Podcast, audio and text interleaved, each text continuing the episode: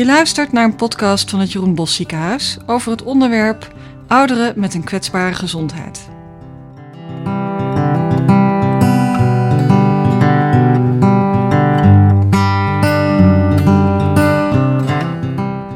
Bij mij is Karin Keizers, geriater in het Jeroen Bos Ziekenhuis. Welkom. Dankjewel. Wil jij iets vertellen over je vak? Ja, uh, het vak geriatrie uh, gaat uh, over ouderen. Ouderen die in het ziekenhuis komen. Dat kan op de polykliniek zijn of op de afdeling.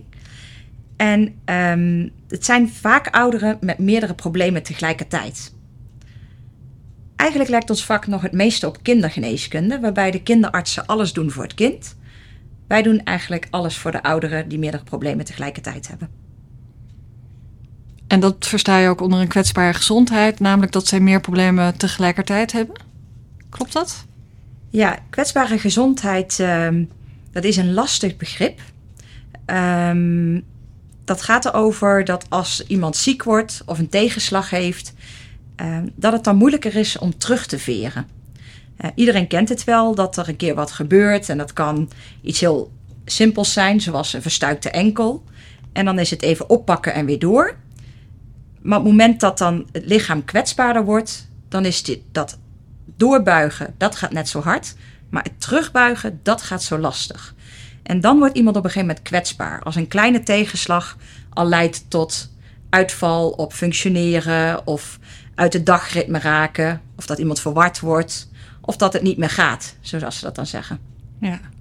Je had het net over kindergeneeskunde als een discipline dat helemaal over het kind gaat. Uh, en geriatrie over een discipline dat helemaal over de ouderen gaat. Um, zijn er nog meer overeenkomsten tussen, behalve dan dat ze echt een specifieke doelgroep bedienen, tussen die twee specialismen? Ja, zeker zijn er uh, overeenkomsten. Um, ik denk dat iedereen zich heel goed kan inbeelden dat als we het over kinderen hebben, dat dat uh, niet zomaar mini-volwassenen zijn. Hè, het lichaam reageert anders, hun brein reageert anders, ze kunnen minder. Uh, en dat is allemaal heel normaal. En eigenlijk geldt een parallel proces ook bij ouderen. Uh, als we bijvoorbeeld medicijnen nemen, in een gemiddeld volwassen lichaam slaan die anders aan dan in een ouder lichaam, waar de veerkracht uit is. Maar ook het geheugen heeft niet meer dezelfde kracht als bij een gewone volwassene. En ook ouderen zijn vaak toenemend uh, hulpbehoevend. Dus zo zou je eigenlijk de wandelwagen van de kinderen kunnen vergelijken met de rollator van de ouderen. Nou zijn een kinderwagen en een rollator natuurlijk hele duidelijke tekenen dat uh, de een kind is en de ander oud. Maar uh, er zijn natuurlijk ook momenten dat je dit helemaal niet kunt zien. Of dat je niet kunt zien aan ouderen hoe fit ze zijn. Of hoe kwetsbaar.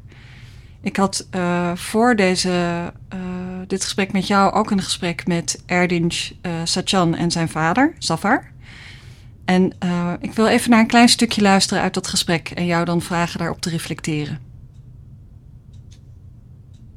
Jij zei dat hij een trotse man is. En dat hij, maar ik vind het dus ook heel bijzonder en fijn dat u wil vertellen over uw medische achtergrond. Uh, en je zou op het eerste oog niet zeggen dat u iets mankeert. U ziet er heel goed en fit en ja. gezond uit. Ja. Dankjewel, zegt ja. hij. Ja. Uh, maar het, hij is dus echt wel iemand met een, met een medische geschiedenis en achtergrond. Absoluut. En een wat kwetsbaardere gezondheid. Zeg maar. Absoluut. Ja, ja, Hij heeft diabetes, hij heeft hoge bloeddruk. Uh, heeft dus een geschiedenis van uh, longkanker, uh, prostaatkanker. en nierstenenproblemen, galblaasontsteking. En is hij best wel vaak voor geopereerd in de laatste paar jaar. En hij heeft COVID gehad, zeven, da zeven hmm. dagen in het ziekenhuis gelegen. Dus uh, we zien wel dat hij uh, het goed doet. Alleen, uh, ja, hij heeft wel een tik gekregen, behoorlijk tik. Ja, dit is echt een, een patiëntenverhaal zoals we dat vrij typisch uh, horen en zien. Aan de buitenkant oogt de patiënt ja, goed als een volwassene met grijs haar, zal ik maar zeggen. Maar bij doorvragen blijken er heel veel interne problemen te zijn. Veel organen die aangedaan zijn. En als de familie het er dan over heeft van mijn vader heeft een tik gehad of is toch niet meer de ouder geworden, dat is echt typische taal die wordt gebruikt als de veerkracht minder is.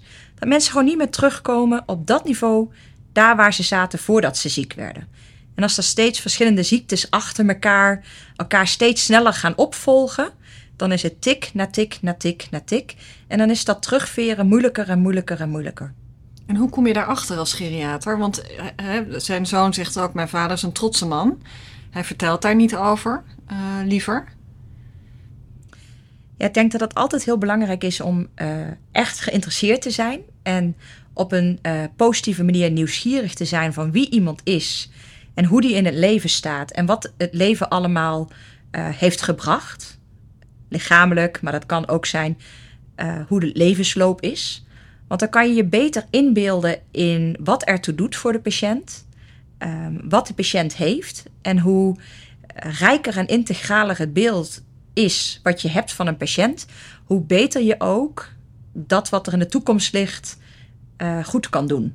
Bijvoorbeeld door te weten wat kan een patiënt nog aan, wat is nog proportioneel, of wat zou die patiënt belangrijk vinden.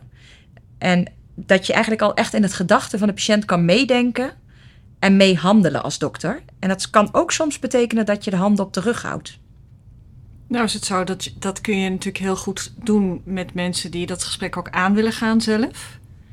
Die uh, wel willen vertellen over hun eigen kwetsbaarheid. Uh, die dat ook, maar je hebt natuurlijk ook heel veel mensen die dat niet willen, onder, onder ogen willen zien. Klopt. Hoe ga, welke vragen stel je dan? Of hoe kom je er dan achter? Ik denk dat het altijd start met contact maken. En eigenlijk vertellen mensen dan toch wel vrij makkelijk um, hun verhaal. Maar het begint met dat je echt in contact treedt met mensen. Um, maar dat vraagt dus geduld en tijd en oprechte interesse. Nou weten we natuurlijk ook dat er in het ziekenhuis uh, consulten zijn die zeven minuten duren. En dan is het natuurlijk ook niet realistisch dat je dan echt een grondig beeld krijgt van de patiënt in zijn geheel. En ik denk dat dat dan teamwork vraagt. Of degene die maar zeven minuten heeft, moet meer tijd krijgen. Of we moeten het samen doen en iemand anders moet die tijd hebben. Want heb jij ook zeven minuten per patiënt? Nee, voor een nieuwe patiënt heb ik anderhalf uur. Oké, ja, ik wou net zeggen, want dat red je niet in zeven minuten inderdaad. Nee.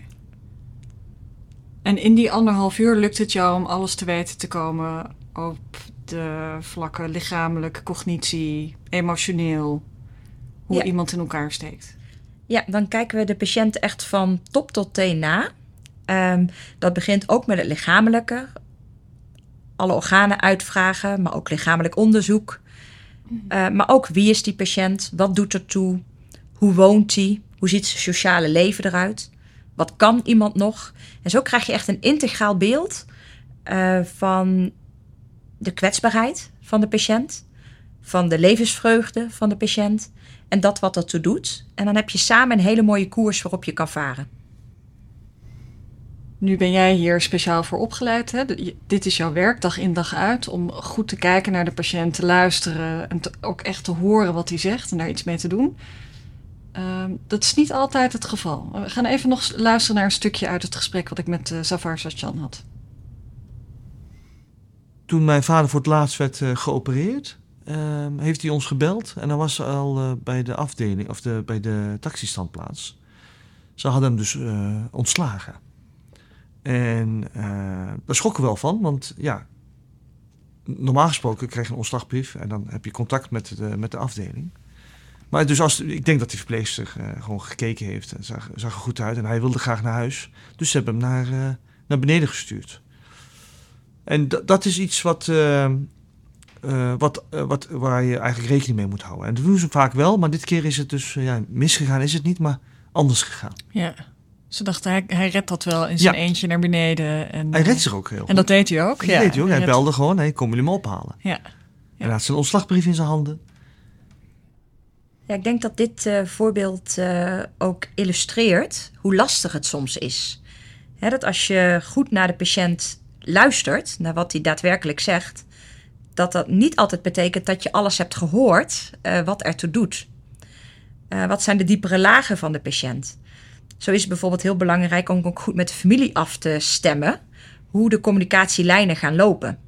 Zeker als er problemen zijn met de communicatie, dat kan zijn vanuit visus, vanuit gehoor of vanuit taal, is het heel belangrijk dat je verifieert of je elkaar goed begrijpt en hoe je dat dan gaat doen in het ziekenhuis en wat de betrouwbare uh, communicatielijnen zijn. En ook als team dat op die manier te doen. Dus het is lastig. En het vraagt eigenlijk dat we met z'n allen uh, de juiste intenties en het juiste oog hebben, zodat we het zo vaak mogelijk goed doen. Maar ook wij als geriaters vergissen ons wel eens, want dan oogt iemand goed. En dan trappen we er toch in. Je had het net over een aantal domeinen hè, waarop je kijkt naar oudere mensen. Dus je kijkt naar de lichamelijke conditie, je kijkt naar de cognitie, je kijkt naar het emotionele of naar de, hoe die iemand in het leven staat. Ik vind het wel leuk om nog even naar een klein stukje te luisteren over Zaffer en zijn moestuin. Hoe oud bent u? Bijna 80 jaar. U vertelde net, want we hadden even een kort voorgesprekje, dat u in de moestuin werkt. Moestuin ben ik bijna 23 jaar.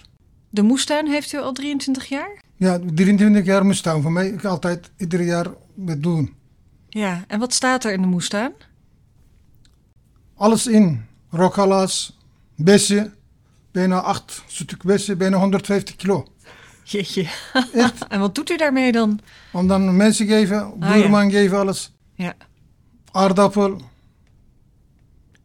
Dus u deelt uit aan de buurt en aan alles vrienden en familie? alles doen, ja. ja. want het is veel hè. Meestal komt ook alles tegelijkertijd. Ja, ja. Ja.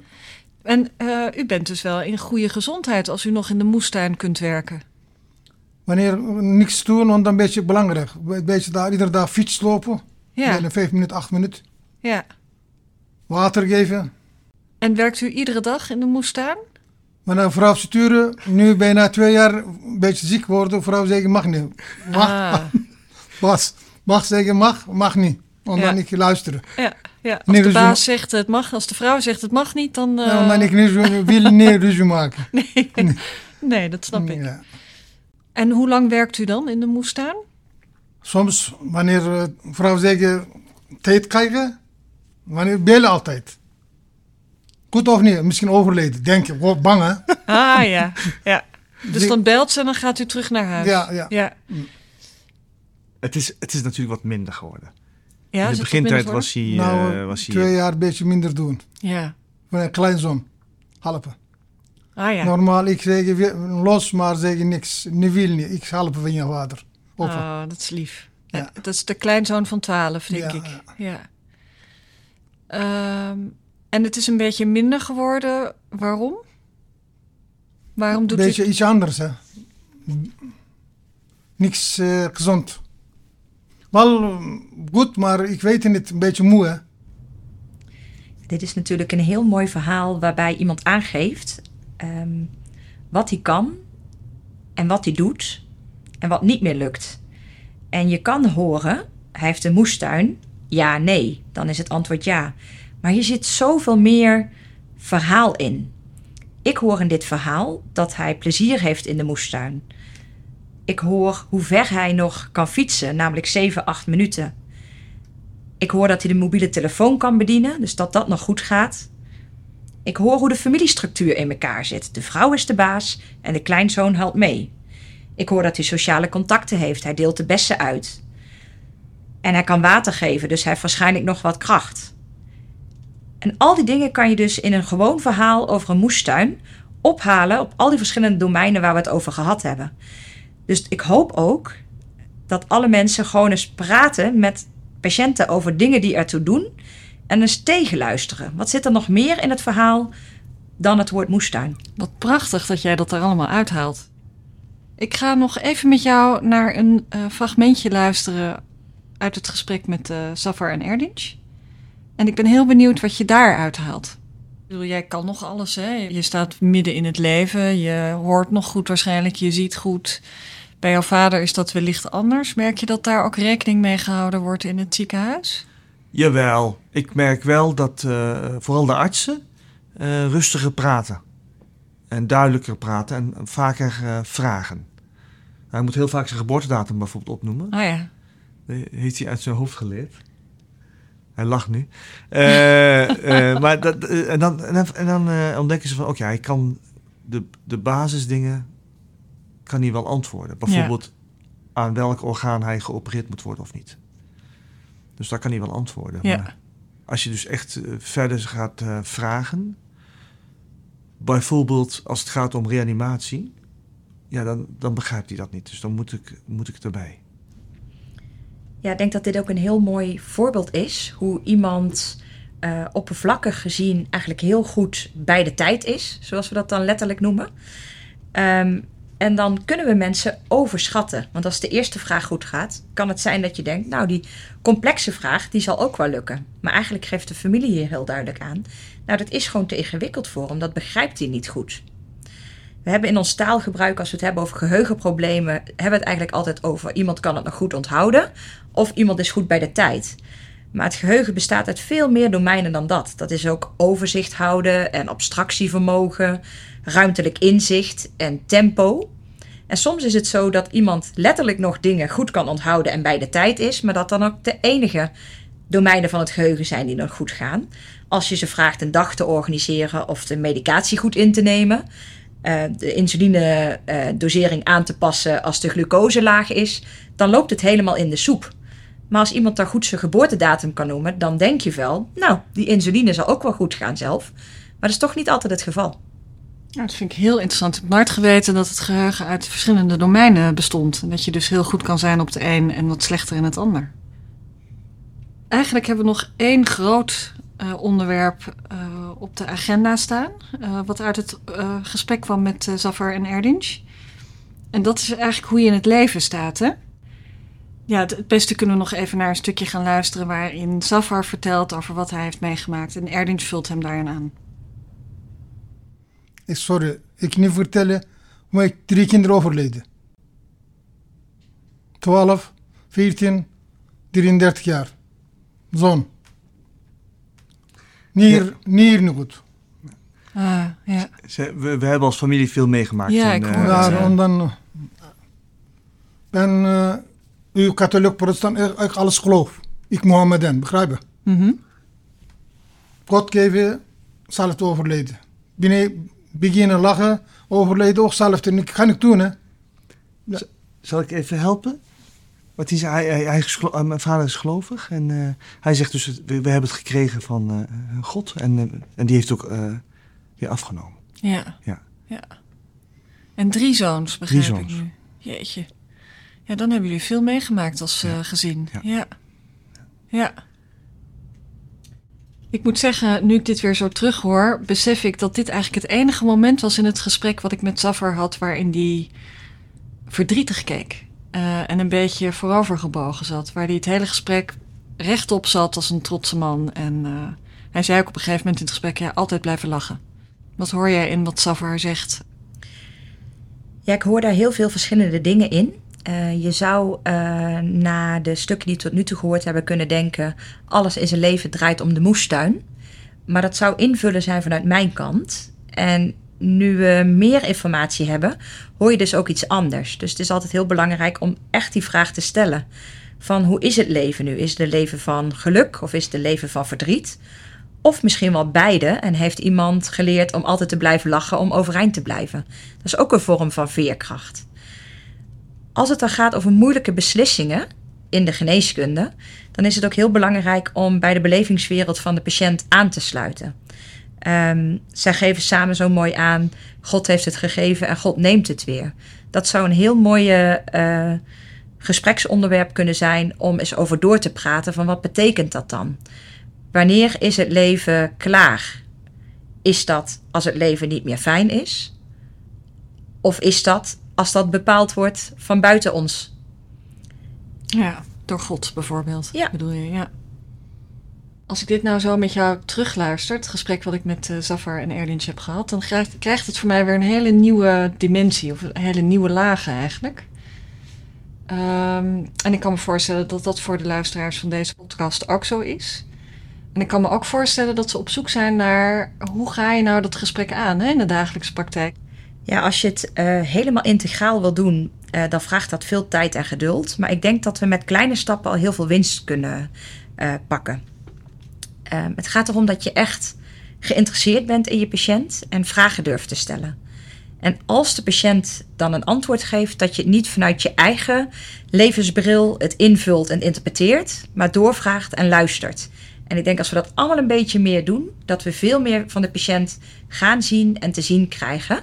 En ook veel mooiere zorg kunnen leveren voor de ouderen met een kwetsbare gezondheid. Mooi, dankjewel Karen. Deze podcast is tot stand gekomen met medewerking van Karen Keizers, Carola Ozinga, Angel Kerkhoffs, Marc-Anthony Taminio en Saskia Bijvank. Een speciale dank gaat uit naar Erdinch en Zafar Sachan.